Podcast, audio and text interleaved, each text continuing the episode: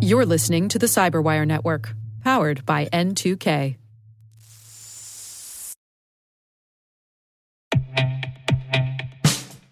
And now, a message from Cyberbit.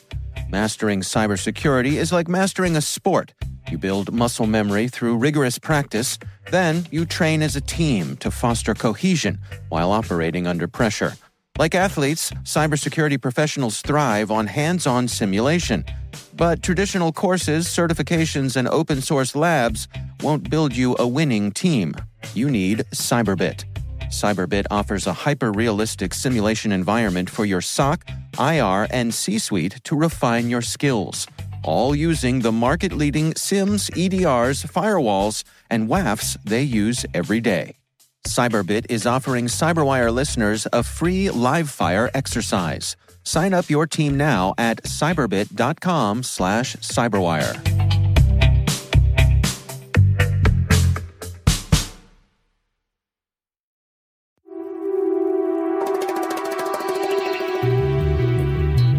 Hi, and welcome to Spycast from the secret files of the International Spy Museum in Washington, D.C.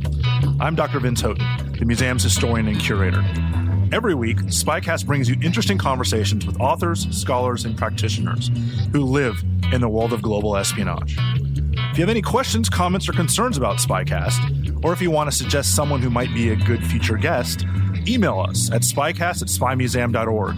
That's spycast at spymuseum.org. Also, if you like what you hear, and even if you don't, please take a minute to review us on iTunes or whatever platform you might be listening. We're always looking for ways to make Spycast better, and you can help.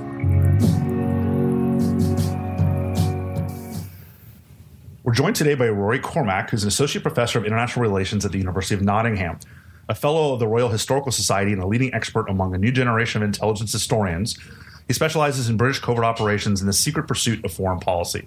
He has published widely on intelligence and security issues and regularly appears on radio and television.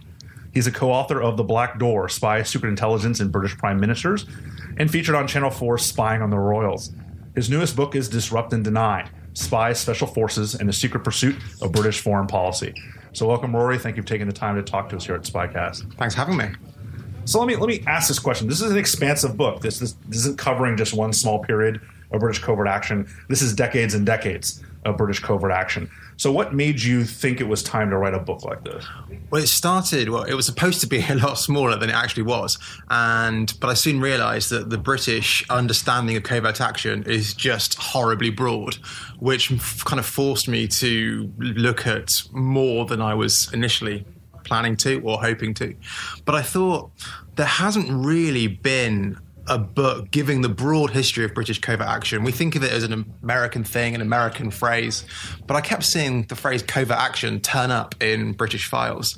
And I realized there's more out there in the British files than I think people realized. So I thought, well, now's the time to write a, a book based almost entirely on archives, on, on files. Um, and tried to go as far as I possibly could, but obviously the archival evidence starts to thin out in uh, 70s or 80s. But even then, there's still surprising amounts of um, material available. Well, you, you brought my, basically my next question, a great segue here, is because we've had a lot of authors who have spent a lot of time in American archives, National Archives, or others. The British classification system is, is different in the United States. There's, in some cases, less access to a lot of documents, in some cases, more access how much more? Because you, you've done some kind of over the Atlantic research into American intelligence as well. How much different uh, is it working within the British archives versus American version? It is so different.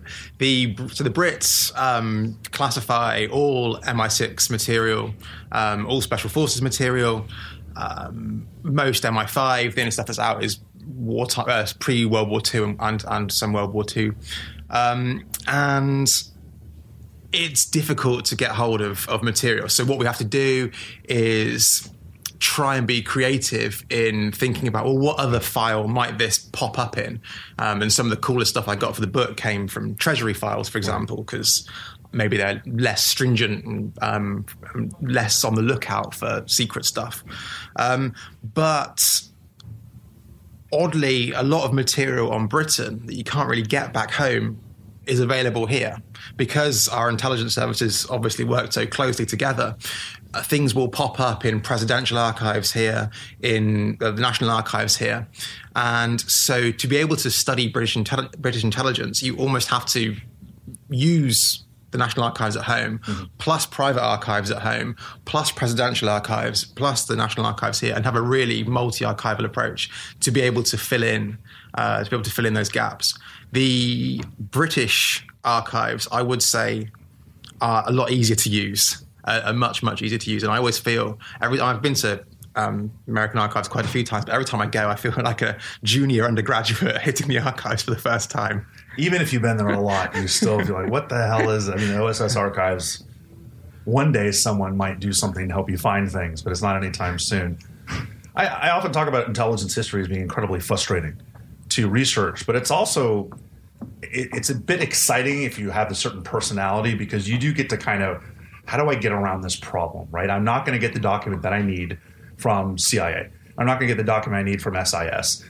How can I nibble around the edges and find this information? It's only like a detective story in many cases. I mean, I know for some of my research, I found something incredibly important uh, on an anesthesiology webpage because a guy who was very integral in World War II intelligence later became a lawyer for American Anesthesiologists Foundation.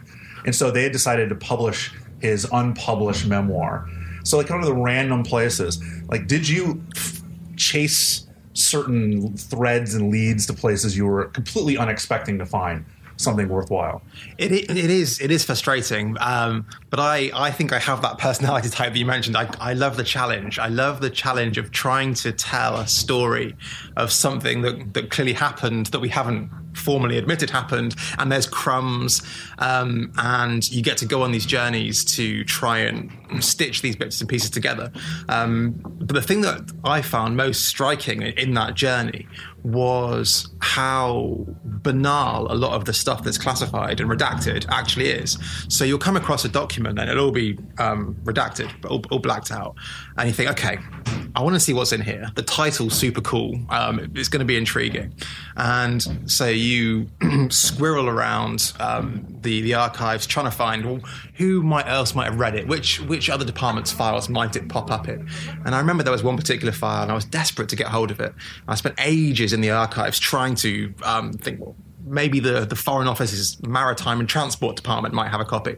Um, and sure enough, I managed to track it down. And it wasn't redacted in this other version. And I would, you know, that feeling, you get so super excited. Um, opened it up and it was the most boring thing. And I was so disappointed. Um, so you have, yeah, it's a challenge. You have lots of uh, frustrations. But when you do get that little bit of, bit of gold, it is, it is very exciting. Well, I mean, it's a target rich environment. You have things that by definition haven't been seen, right? It's not like doing history in other fields where in many cases you're kind of reinterpreting something mm-hmm. that people already know about when something gets declassified, you're the first non-government official or person that not didn't work directly on it to actually have seen this stuff. Especially when you're talking about covert action, which is the most secret of the secret. And maybe SIGINT yeah. might be a little step further. I mean, the GCHQ stuff and NSA stuff might be locked up for a long, long time. When you're talking about more traditional intelligence or covert action, these covert actions are covert and intended to be covert for a long, long time. Yeah, and um, but there's still traces, and there's obviously there's no covert action file series at the National Archives, uh, and kind of I wish I'm glad there isn't because then it would be easy and everyone would be doing it. Um, but there are enough little clues, little little nibbles in in different um, in different departments to be able to build a narrative from all these little little, little fragments. So we don't have the problem. I think it's a luxury um, that I don't know, a, a, more traditional diplomatic historian might have when they would be doing, say, British or American policy towards NATO in the 1950s, 60s. They'd have so many files to right. look through, and I've, I, don't know. How, I don't know where you'd start. If you're doing standard, standard diplomatic history, uh, pre-war diplomacy, you will have literally tens of thousands of bits of paper to look through. Um, whereas us, we're relying on snippets and, right. and, and, and, half redacted quotes and then trying to build a, a, robust narrative from that, which I find much more uh, enjoyable. Um, but I, I, don't know whether how diplomatic historians do it. We're having this massive right. abundance of sources. Well, let's let's look at the kind of the, the bottom line up front uh, of the book and kind of the argument, and, and really, you mentioned that the fact that most people think of the United States when they think of covert action, but the the, the British have been incredibly involved in doing this. This, you know, the, you, your book has plenty of sources that tell us that to be true. So let me ask a question again. This is kind of the underlying question to me of the book: is why did the British become so dependent on covert action during the post-war period? Really focus on the Cold War and beyond. I wrote a bunch of reasons down, you know, and if you don't get to some of them, I'll jump right in. But there's a lot of them, and I think that you do a good job in laying these out, and it makes a ton of sense why this happened. Yeah, I think the main the main reason is because coming out of World War II, we had no money. We, we were skinned. We were completely bankrupt, or not completely, but near bankrupt. Um, um, and yet we still had and have this perception of ourselves as a global power with responsibilities all over the world. And this created a massive mismatch between the capabilities we actually had, the number of you know, armed forces, the money we had to spend, um, versus our perceived responsibilities. And successive prime ministers saw the hidden hand as a way to bridge um, that, that gap as a way to mask decline as, as force multiplication. And we see it even still today in an era when um, the UK government has cut pretty much every single organ of state, uh, including the armed forces, the foreign office, traditional diplomacy. It's just intelligence and special forces which have seen increases. And I think Britain sees it as a as a force multiplier to allow us to carry on playing a global role when our actual capabilities are dwindling. I mean, covert action, kind of writ large, whether it's the British, the Americans, or anybody else, does have some added advantages to it as well. I mean, everything from you talked about force multiplier, but also things that you couldn't necessarily do overtly. You know, whether you know dealing with terrorists directly or you know trying to find ways to do things that have impact may not lead to war. Mm-hmm. So as we talk about the Cold War during this time, because if you get a war, it's not going to go very well for anyone. um, and the idea of you talked about the British Empire kind of collapsing. Um, people don't realize it, perhaps, uh, unless they've been you know very astute students of history. But I think the British Empire shrank by what three, four hundred percent yeah, I mean, you, most of Africa, a lot of East Asia, a lot of these, these, all becoming independent all at once, and kind of filling in that that that gap between just letting them all go off and do their own thing and hoping that the Soviets don't pop in and take power um, is something that you can't necessarily do with the armed forces and diplomacy. Yeah, and as soon as the as soon as you end up um, using armed forces or um, or diplomacy, anything open, then there are accusations of imperialism and neo imperialism. And as more and more states became independent, joined the United Nations, that uh, accusation of neo imperialism became larger from the UN because there were more recently um, decolonized states. Uh, in it, and the Brits were very sensitive to that. They they knew they they, they almost kind of lamented the old days where they could go in with uh, gunboat diplomacy. Right. Um, and they suddenly realize, oh, we can't do that anymore. We can't go and just kind of wave some guns. We can't go and just fiddle their. Um, fiddle their constitution. Um, so we'll have to be a bit more creative. We'll have to think, okay, well, can we can we manipulate an election? Can we bribe a particular party? Can we blackmail a particular party? And the other driver, as you, as you alluded to, was the fear of who's going to replace British influence. This was um, kind of um, preventative covert action, maybe fearing Soviet exploitation of a power vacuum. So Britain was thinking, well, who are the, the kind of least worst actor that we, from, from our perspective, the least worst actor that we can ensure wins this election? And there was a massive, massive process of trying to fiddle those um, semi overtly uh, and covertly. But at the same time, there was debate uh, in London about whether this was the inherently wrong, whether Britain should not use covert action against uh, colonial uh, populations because it undermined what we thought was our very orderly approach to decolonization. And and this is a, a, a broader issue of uh, British covert action, and maybe another driver of British covert action was this tension between the British leaders' self identity of of being gentlemen in a world of players. That it's it's just as we say at home, it's just not cricket. Brits don't do that kind of thing, and that's that was a constant tension between well, do we do we do dirty tricks, hidden hand stuff, or do we keep our hands clean and be good Brits about it? And that was it's, I assume it's still something that's debated today. Well, to me, what you bring up as an economy that I noticed in the book is the idea that you talk about World War II is really where the professionalization of covert action comes from. You know, people may not know, you know, the SOE and even the SAS and the kind of the professionalization of, of propaganda operations, information operations. But that was during a war against the Nazis. And there is that foundation that's built during the war, but it seems that successive prime ministers and governments have gone in very different directions from that and, and maybe left that professionalism behind. Um, so yeah, I would I would agree that they have it was it was professionalized and massively institutionalized during the war, and this gave this left a huge dilemma when when the when the war ended. Do do we carry on doing covert action in peacetime? And the Foreign Office, the diplomats in the Foreign Office, were very very nervous about this. The military were like, "Hell yeah, let's go for it." Um, the Foreign Office were more cautious. It was risky. It was wasn't very British, um, and it wasn't until the Cold War really heated up that they started to move in that direction. But even then, they were. Um, more cautious in the military. There was constant bureaucratic fighting between the two of them, um, with the diplomats kind of outplaying the military in various political games.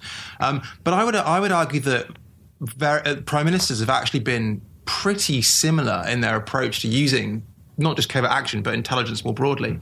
They kind of realise the the power, and they're often often quite seduced by it. They see it as a as a silver bullet to to quietly resolve a, an intractable problem.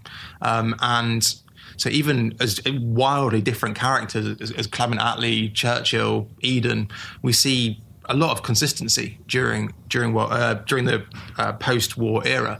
We might expect, for example, Churchill when he comes back in '51, we might expect him to to recreate special operations executive and hardcore special ops because he was so in love with that during the war. But in reality, he was quite cautious in Europe anyway. In, in the Middle East, it's a different story, and he was happy to go nuts. Um, but in Europe, he was quite cautious and car- carried on Attlee's covert action almost exactly. And the reason was because um, he wanted to be known as the man who won the, won the won the Second World War and ended the Cold War, and he was desperate for a Nobel Peace Prize, and so he feared that a special operation going wrong might escalate and, and undermine that legacy. And you can imagine his um, his reaction when the Nobel Committee one day phones him up and he's he's so so excited. He's like, "Yes, this is it. I'm going to get my Nobel Peace Prize," and he wins for the, the Nobel Prize for Literature. he, his heart must have sank. That's fantastic. Um, another interesting difference between the British version of covert action and the American version is, is U.S. laws are much more codified when it comes to covert action. I mean, even more today, right? You know, during that time period, it wasn't as much, but now we've got Executive Order 12333 and presidential findings and everything that's more laid down in law. And in the, in, what I thought was really interesting was the idea that there's there's no strong line of demarcation in the UK between intelligence collection and covert action. They're, they're so intricately intertwined that you don't necessarily see that as much here. You do now, right? You know, during the war on terror, traditional intelligence covert action go hand in hand. But during the Cold War, they were kind of different animals in the United States. But that had never really been the case in the UK. It was partly because we couldn't afford to duplicate resources uh, in a way maybe the, the Americans with, with, with greater uh, assets and, and, funding were able to have uh, two separate channels. But they they tried. They thought they coming out of World War II. They they did think, well, these are two separate things. We're going to have intelligence collection first, and that will then inform covert action, just like intelligence would inform any other means of policy execution. But it soon crumbled, and it crumbled as early as 48, 49 in Albania, when they realized that um, this kind of neat two step approach, intel, then covert action, wouldn't really work because because they had to launch covert actions in Albania in order to gather intelligence to see whether the population was ripe for insurrection. And the chief of SIS um, came back to the Foreign Office and said, "Look, I can't send out my my officers, my agents, um, to ask people if they're ready for a revolution. We have to use small scale covert action as a means of intelligence gathering in its own right. And it gets into quite a detailed conceptual debate which they were having um, at the time. And it, it, occasionally popped its head back up in the 1960s. They were quite keen to separate intelligence assessment from covert action discussions for fear of polluting the the the objectivity of the intelligence assessment. But it is generally more fluid. Um, it's more about intelligence. They, they see covert action as intelligence doing stuff, changing stuff, having having an effect. Um, and Britain does have a lot less written down. Prefers to operate in this grey zone. It gives them flexibility. It gives them nimbleness, uh, which which they believe uh, is an asset for when working with with par- international partners, particularly America. Um, and it was only until wasn't until 1994 in the Intelligence Services Act that MI6 is even legally avowed. So until then, we we didn't go through anything like um, the Church Committee and the various other inquiries. And I think that was another reason why we didn't have much oversight. We didn't have any uh, legal authorization framework, no equivalent to the presidential finding, which have a very different um, history uh, compared to compared to the CIA. And in fact, the British were petrified during the the season of inquiry in the seventies.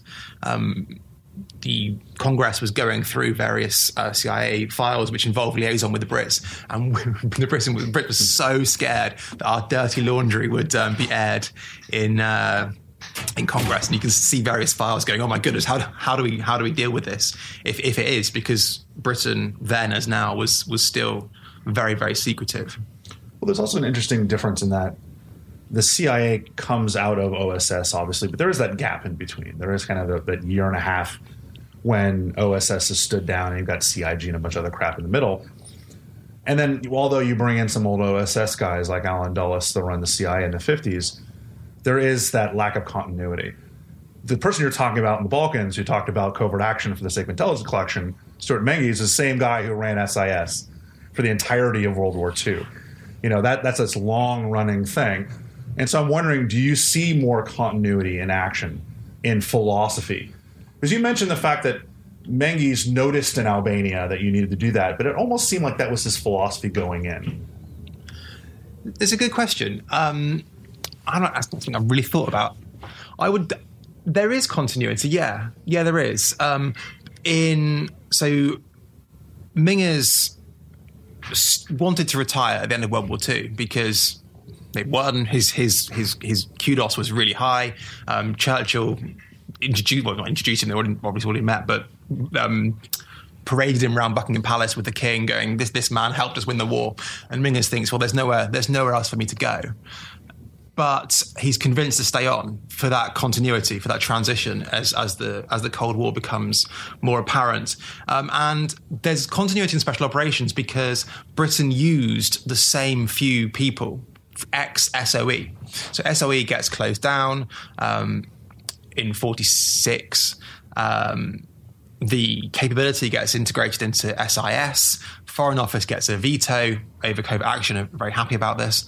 Um, the military less so, um, but they rely on these same few people who served behind enemy lines in World War II to do British covert action for years afterwards. So it's, it's a very small little group. People like um, um David Smiley, um, Stirling, McLean, Amery. I mean, there's a, there's it's hard a gang. to forget Smiley's name, right? If you think about British intelligence. And, sorry. yeah, I still manage. Yeah. um, so yeah, it's a, it's a small it's a small cluster of people, and they are involved. Maybe maybe not in active terms, but they're, they're planning it. They're meeting with dissidents um, from World War II and in Amery's case, all the way to the 1990s, it's the same people who just pop up time and time again. Their influence ebbs and flows, as it would in any um, government, but they're always there. And I think it's this kind of British old boy network from the war um, who maintained influence for literally decades afterwards. And that did give a sense of continuity and,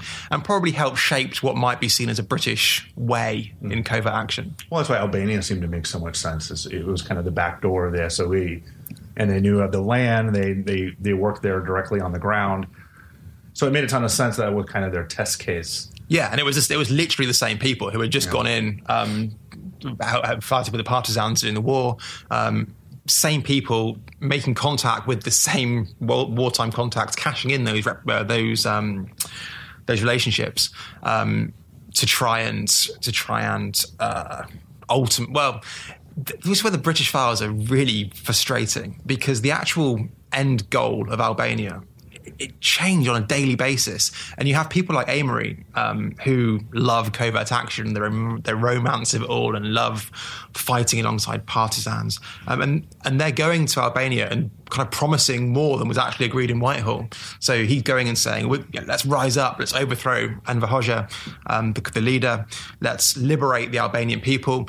But if you look at the files back home, the foreign secretary's only ever actually agreed to starting a small intelligence gathering operation to see if it's feasible um, and to disrupt uh, supply lines that are feeding the Greek civil war. So you get this constant um, disconnect between what certain proponents are saying has been agreed, but what has actually been agreed. And that makes it quite hard for the historian, obviously. Right.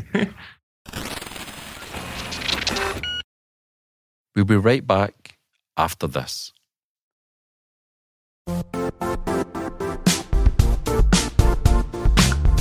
And now, a word from our sponsor, Zscaler, the leader in cloud security. Cyber attackers are using AI in creative ways to compromise users and breach organizations. In a security landscape where you must fight AI with AI, the best AI protection comes from having the best data. Zscaler has extended its zero trust architecture with powerful AI engines that are trained and tuned by 500 trillion daily signals. Learn more about Zscaler Zero Trust Plus AI to prevent ransomware and AI attacks. Experience your world secured. Visit zscaler.com slash zero trust AI.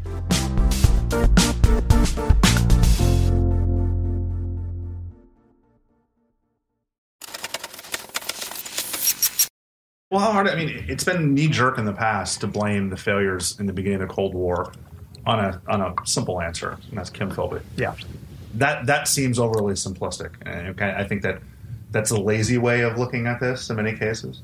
Yeah, I, I think so. I think Albania is, is, an example of that. The the earlier literature gave that exact line. Albania was went horribly wrong because that man Philby, whereas more recent. Um, books uh, and, and, and files show that the Soviets were aware of it, the Albanians were aware of it before Philby could have known about it, and it shows the um, some of the, the dissidents with whom the British worked were rather loose-lipped, to put it lightly, um, and very factional. And they, they, were they were fight as, as they were fighting each other a, a lot.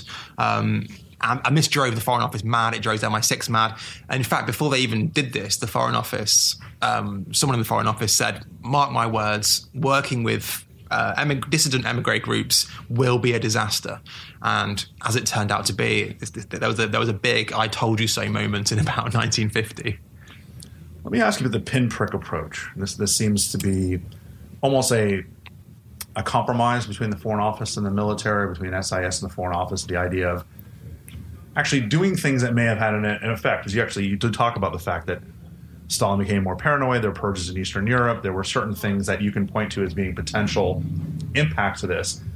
But it doesn't necessarily risk escalation. So it's kind of small and around the edges. And it's really intangible. So it's, it's dead hard to to quantify what difference um, difference it made. But it involved it involved gradually trying to erode authority, gradually just making a nuisance of yourself. Um, not through liberation, not through arming people, not through trying to do coups, um, but through um, propaganda, planting evidence on officials to discredit them.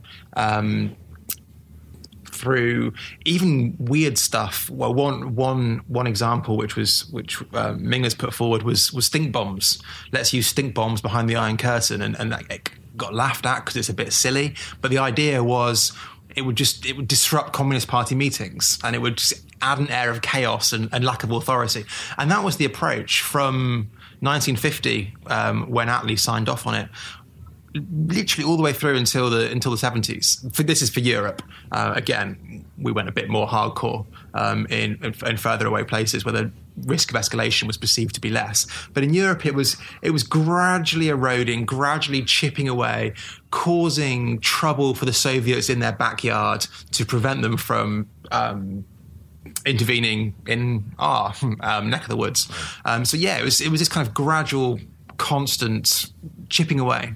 Well, I mean, big picture, diplomatic historians have been pointing out for a long time that the idea of the Red Army using the whole full Warsaw Pact forces was a complete illusion. That because of covert action like this, and because of covert action and other efforts being done by other countries like the Americans, the likelihood that the Soviets would have to be worried about the Polish army or the Hungarian army or the Czech army as much as the British or the French or NATO was incredibly high. It's because of these operations to make these satellite states either incredibly suspicious of yeah. the Soviets or vice versa, to where the Soviets would probably need to leave some kind of garrison force in the area to guarantee that they don't lose the country altogether while they're fighting NATO. And with and in the British files, they, they're explicit about that. They say, let's make the satellite countries, armed forces, a liability. Let's let's turn it on its head. They are not a Soviet asset. Let's turn them into a liability. Let's think of all of the uh, fissures between satellite populations and and Moscow.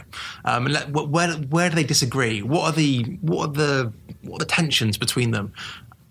And let's smash those open. Um, let's throw in propaganda. Let's let's um, create narratives that the, the, the Soviets are exploiting um, Polish uh, economy, um, or, or, there was a big thing about um, Czechoslovakian economy, and the Soviets were they, they were pro- they were playing on this. I can't remember the exact example, but the Czechoslovakians were, were fearing that they were being exploited economically by the Soviets, um, by the Russians, and so Britain's like, okay, let's um, let's make them think that even more.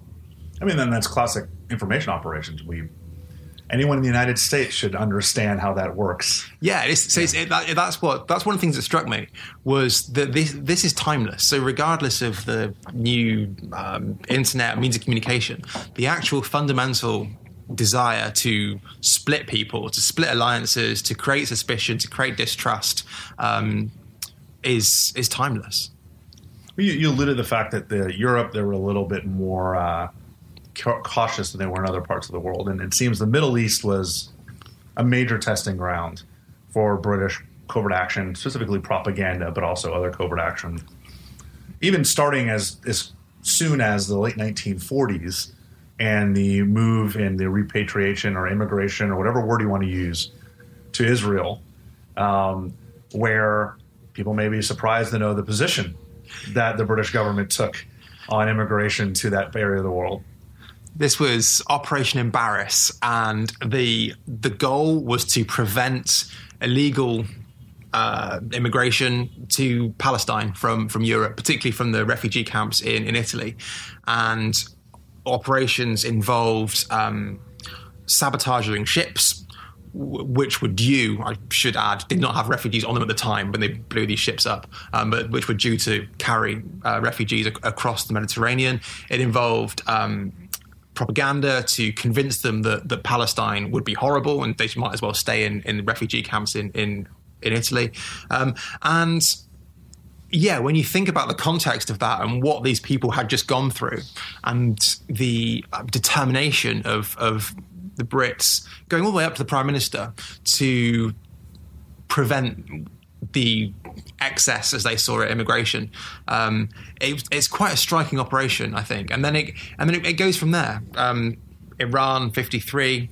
Uh, Right, I mean, you talk about pinprick before. This was bold. This was not a pinprick operation. but it still started quite small and i think that's quite that's another kind of aspect of the british approach is they don't kind of go always go hell for leather instantly um, this so um, iran took two years of of um, undermining Mossadegh until we actually managed to overthrow him with uh, with American assistance, and, and Britain was um, quite open about how it was trying to manipulate the CIA into bringing uh, them on board, um, openly saying, "Well, let's exaggerate the communist threat," basically.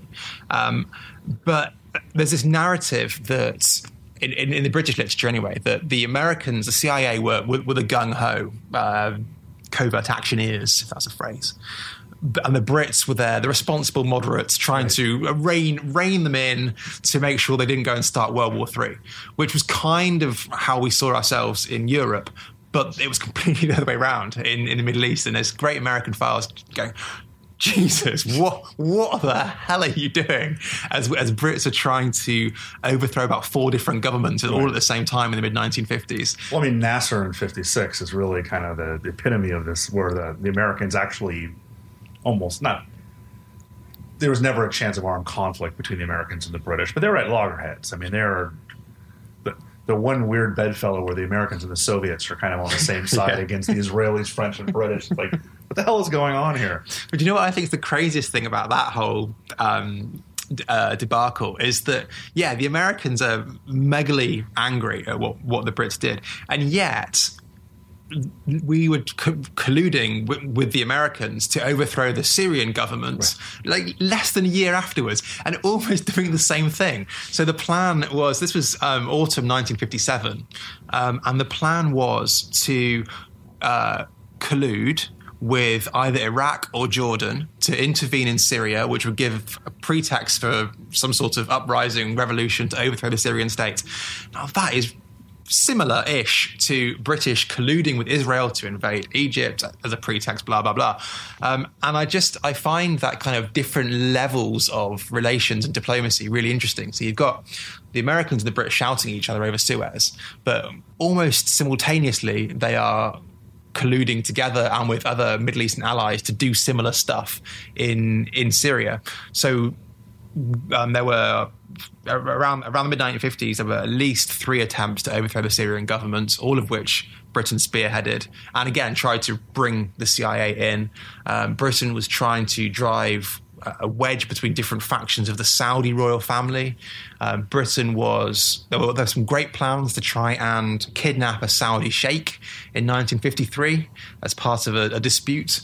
Um, we were trying to we're doing um, sponsoring tribal raids against the Yemeni imam, um, propaganda in in uh, in Oman, Lebanon. It was it was it was everywhere, and this was partly a kind of testing ground to see what would work. Partly because Iran had been deemed super successful, and there's the Foreign Office admitted that they they they agreed to subsequent operations that they had they had previously previously said no to because Iran had been so successful, um, and, and also because Britain, I, I, th- I, do think, felt they could operate with a bit more impunity in the Middle East. A lot of these people were imperialists at heart, old-fashioned imperialists who thought that they knew the Arab mind. I mean, the right. Orientalist scholars would have a, would have a field day in the British files on here. It's like we know the the Arab mind. We've been here for two hundred years. Right. Descendants of T. E. Lawrence, and, all that kind of stuff. Yeah. So we know the propaganda lines to play because we can we know how to play these people. Um, obviously, they didn't. well, I mean, there were still limits to how far they would go. I mean, you, you thought about assassination plots toward Nasser that were never carried out, never agreed upon because you know, whether it's a new SIS director comes in, Dick White, or, or other people who are refusing to go that far. I mean, kind of another juxtaposition to the Americans, where assassination wasn't necessarily seen as as problematic. It's hard, yeah. It's hard to know like how far these things went because of when we talked about earlier about files and sources. This is the stuff that is yeah. it, it is not it is just not there. And the cabinet secretary uh, Norman Brooke after Suez um, took a load of boxes out of the cabinet office and basically said, "No, no one's ever going to see these." Uh, and sure enough, we haven't. Um, so, and it's, it's hard to know, but we know that that some of the protagonists said they had authority from the prime minister himself. We know there were various schemes which were developed. We don't know how far they were ever actually implemented, um, or even how far they kind of progressed from I don't know, a, a, chat between two blokes in a London club over cigars and brandy, and how much was actually a formal um, operation. But for the famous examples of uh, poison chocolates, exploding cigars, um, poison. Uh, gas in, in Nasser's ventilation system. But then you're right, Dick White comes in and he says, however, however far these have got, stop. We, we don't we don't do that kind of thing. And and he also stopped a, another request for to to, um, to kill a, a Thai resistance leader, I think, at the same time. But Dick White, although that was assassination was a step too far, he was still quite in favour of covert action. He wanted to. He, he, he still brought his schoolmaster way of thinking to it. He wanted to order it and regulate it and normalize it into foreign policy. And, it's kind of just kind of low key constant. That was that was his approach. Um, so no, Britain has no comparable track record of, of, of assassination um, with other with other countries. But that's not to say we weren't happy when a certain person whom we might have wanted to, to, to die ended up being killed, and and we were just frankly well, how can we, we could say we're a bit more cowardly about it, a bit less direct. Um, we would potentially I keep saying we. I've got to stop saying we. Yeah, the British. I had no involvement in any of this. The the British, um, the British use propaganda to discredit somebody so much that they are effectively painting a target on that person's back. And there are a couple of examples in the Middle East of of propaganda whipping the mob up into a fervor and ultimately killing someone that, that the Brits were not disappointed to see die, shall we say. I want to hit up a couple more broad topics. Um, I'm going to skip ahead a little bit chronologically into the 1970s because the dynamic in Northern Ireland is really interesting. Because this is really tricky. It's kind of this domestic, foreign. How do you apply traditional covert action methods to your own territory, and how does that really kind of gel with your laws inside your country? Uh, and that, that to me was really interesting. The propaganda use was extraordinarily good during the Troubles and they had to justify it because what was deemed okay on the other side of the world against um, the Malaysian people or, or the Indonesians. Um, or against the Soviets, who you know, the, the, the, big existential threat. What was deemed okay against them was obviously a lot more problematic, literally on the streets of um, of the UK. And so, my favourite way in which they justified subverting their own people essentially was to internationalize the the the IRA and the nationalists. So they said, well, um, this falls in foreign office propaganda remit because a they're not British, they're Irish. B they're sponsored by the Soviets, which brings them into our remit. And my favourite was, well, they're Catholic, They've got links to the, to the Vatican City, which is a foreign state. therefore, we can subvert them. So you see all this constant kind of self justification because they know they know it's dodgy, um, but for various reasons they think it's necessary. And some of the, the ideas, the propaganda ideas, the you know, chemicals inside bombs can give you cancer, and women's underwear would friction and they'd blow up. But Like it was pretty impressive some of the ideas that come out of this. I mean, it's a masterclass. I mean, you look back at World War II and some of the ideas that came out of SIS and OSS for propaganda operations were pretty great. But this is a time when you're like, you know what?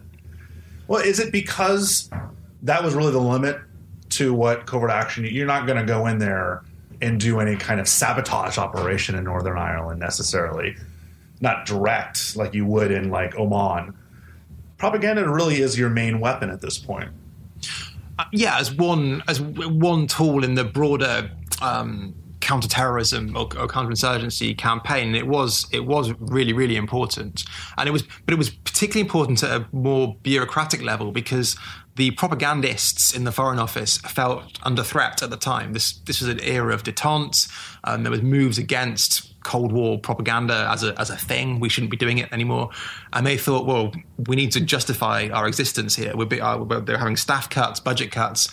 Um, here is a conflict that we can um, get involved in and show the, the the overlords at home that that we're good and we can we can make a difference. And the other thing I'd say is that it was ideas or techniques honed over quite a long time now, and it, that idea of continuity, these same people were being drafted between different um, regions, uh, ending up serving in, in Ireland.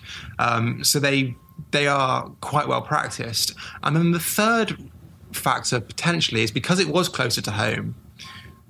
The Brits maybe, arguably, had a better sense of what the fault lines were, what the what the tensions, what the paranoia, the, the, where, where, where, the where the nationalists, where the IRA were most vulnerable. Right. It could be a bit because because they because it's our backyard in a way that, or even though we thought we knew the Arab right. mind, we, we didn't.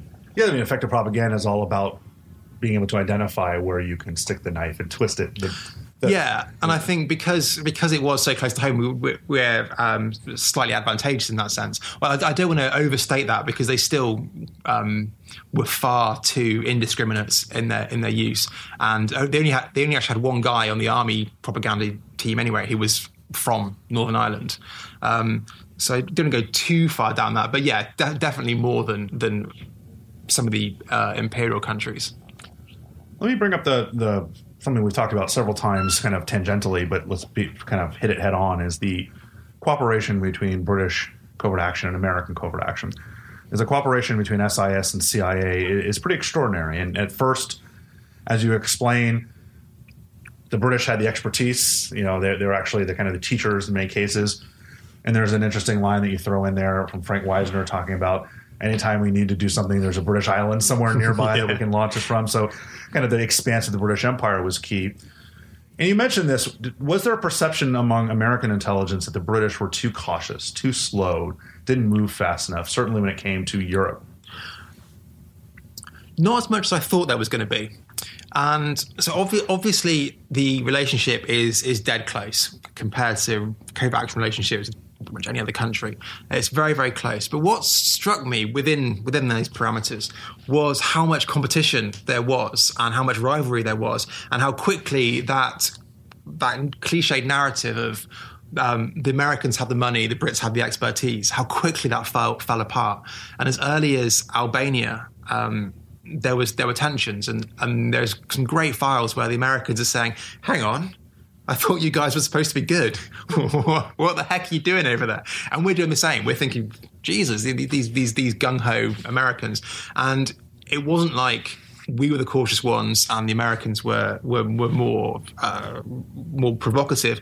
There's there was one one file that really shocked me was was an American file saying, "Geez, the Brits are, are, being a bit bit much in Eastern Europe, and that goes against everything that, that I that I was expecting." Um, so in Albania, they they agreed on what was the phrase? Uh, policy coordination but operational disengagement, which basically means we're going for the same goal, but let's not interfere with each other because um, at, one point I think a British trained team and an American trained team were kind of chasing each other inadvertently around Albania because it's such a small country, um, and it kind of went from there. And um, so, yeah, we mentioned Iran. We were deliberately trying to recruit, for want of a better word, CIA uh, involvement. Syria in 56, we were um, putting the pressure on again. Um, and the idea, I think Britain saw covert action as a means of uh, maintaining leverage in what was an increasingly asymmetric relationship.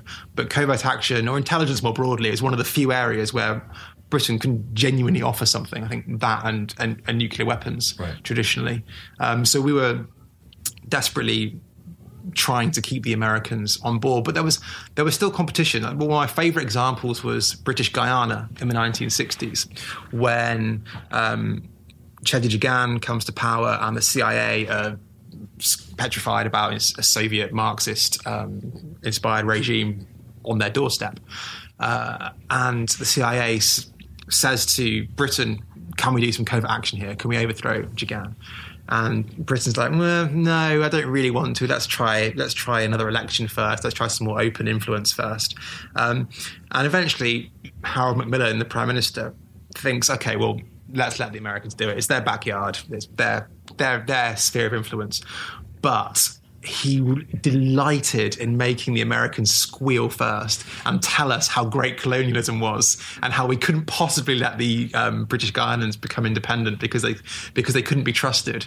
And this is just wonderful line in Macmillan's diary where he's like, "Yeah, we're going to let them do it, but don't tell them yet. Let's just let's make them dance first. And the Colonial Office were the same.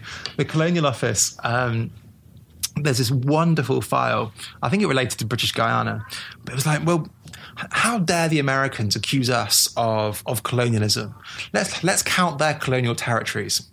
Wyoming, Hawaii, Alaska, and it goes on like this. Pretty much every state outside of the the original few, um, and it's just this kind of constant little little rivalry, which which uh, struck me um, because it wasn't as as close and integrated as I think the common understandings um, suggest. Special relationship wasn't necessarily as special as we might have thought. no. You mentioned the fact that Church and Pike kind of freaked out the British a little bit because of potential dirty laundry coming out.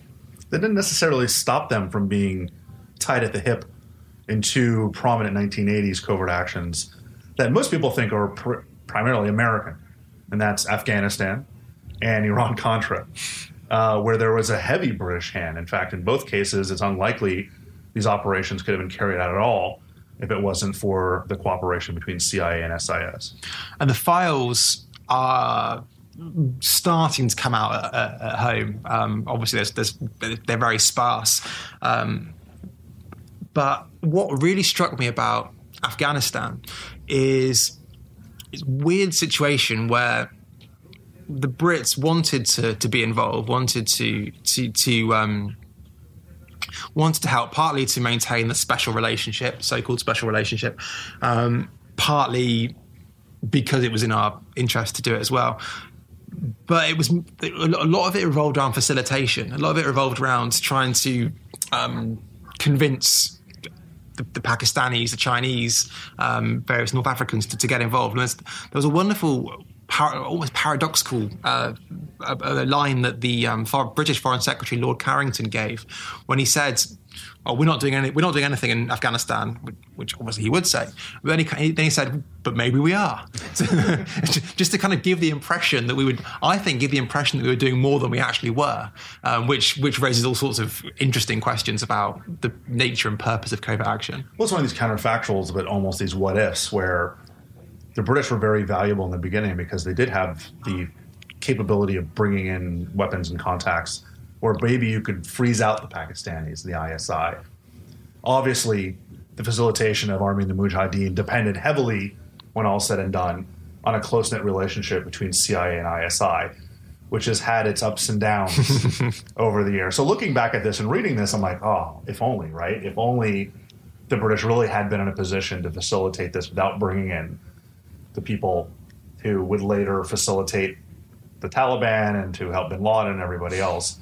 That could have been a very different world. And that was the British pitch. Yeah. Um, the pitch was look, let's, you don't need to go through ISI. Um, we've got contacts um, in certain areas of, of, Afghanistan, which are long standing as a, as a direct result of our um, colonial history, of our long history in Afghanistan um, use them. Let's let's let's work together. And it's another example of where the, the, Brits were trying to use contact sources, legacy to maintain influence in the in the American relationship. Um, and Britain was sending training teams to Afghanistan um, on an annual basis, I think. But gradually, as the decade progressed, I think the British role waned uh, I think, I think it was, it was, quite it was facilitative for the first little bit. Then we sent some more direct training teams in, um, and then from 84, 85 onwards, as far as like we can tell, obviously the files may right. may completely prove me wrong, but it seemed to seemed to die down.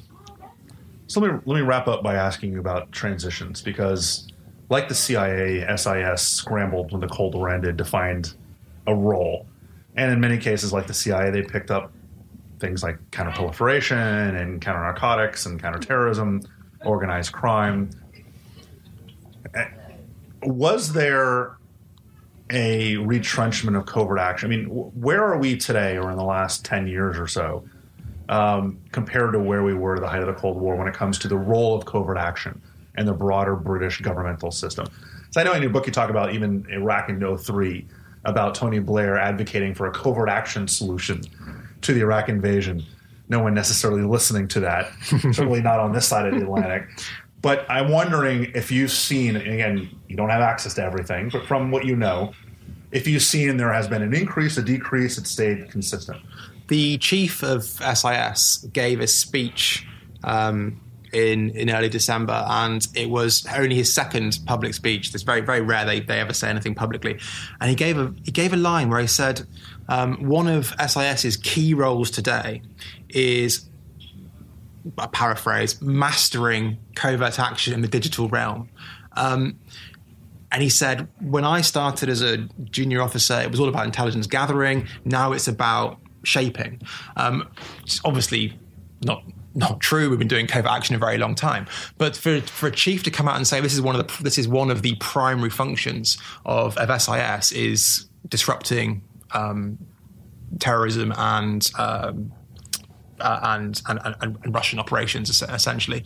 Um, I, I found that quite striking to come out and, and say it so publicly. But it, there's there's still, even though the context is very different, there's still a lot of continuity. So he talked about um, the role of SIS is disrupting um, disrupting terrorist threats at source overseas. Uh, in a previous speech, he talked about disrupting terrorist threats in their half of the pitch, which is almost word for word identical as how as to how um, Harold Macmillan described MI6's role in the 1950s, where he said, "Your role is to quote disrupt anti-British." activities at source so there's no change there it's it, covert action is is and has always been important in disrupting and keeping the threat away from the British mainland um, and making life difficult for adversaries.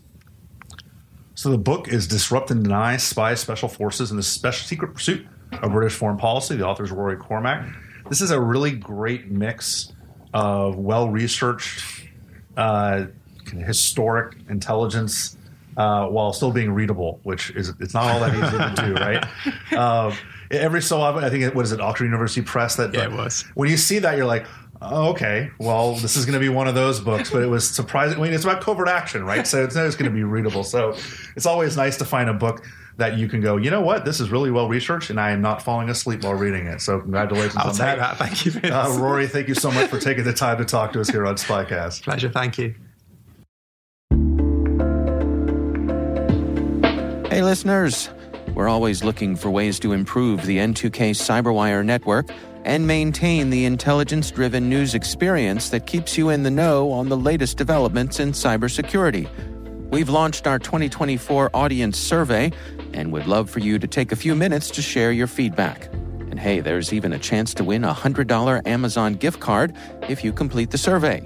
Visit cyberwire.com slash survey. That's cyberwire.com slash survey and share your feedback now.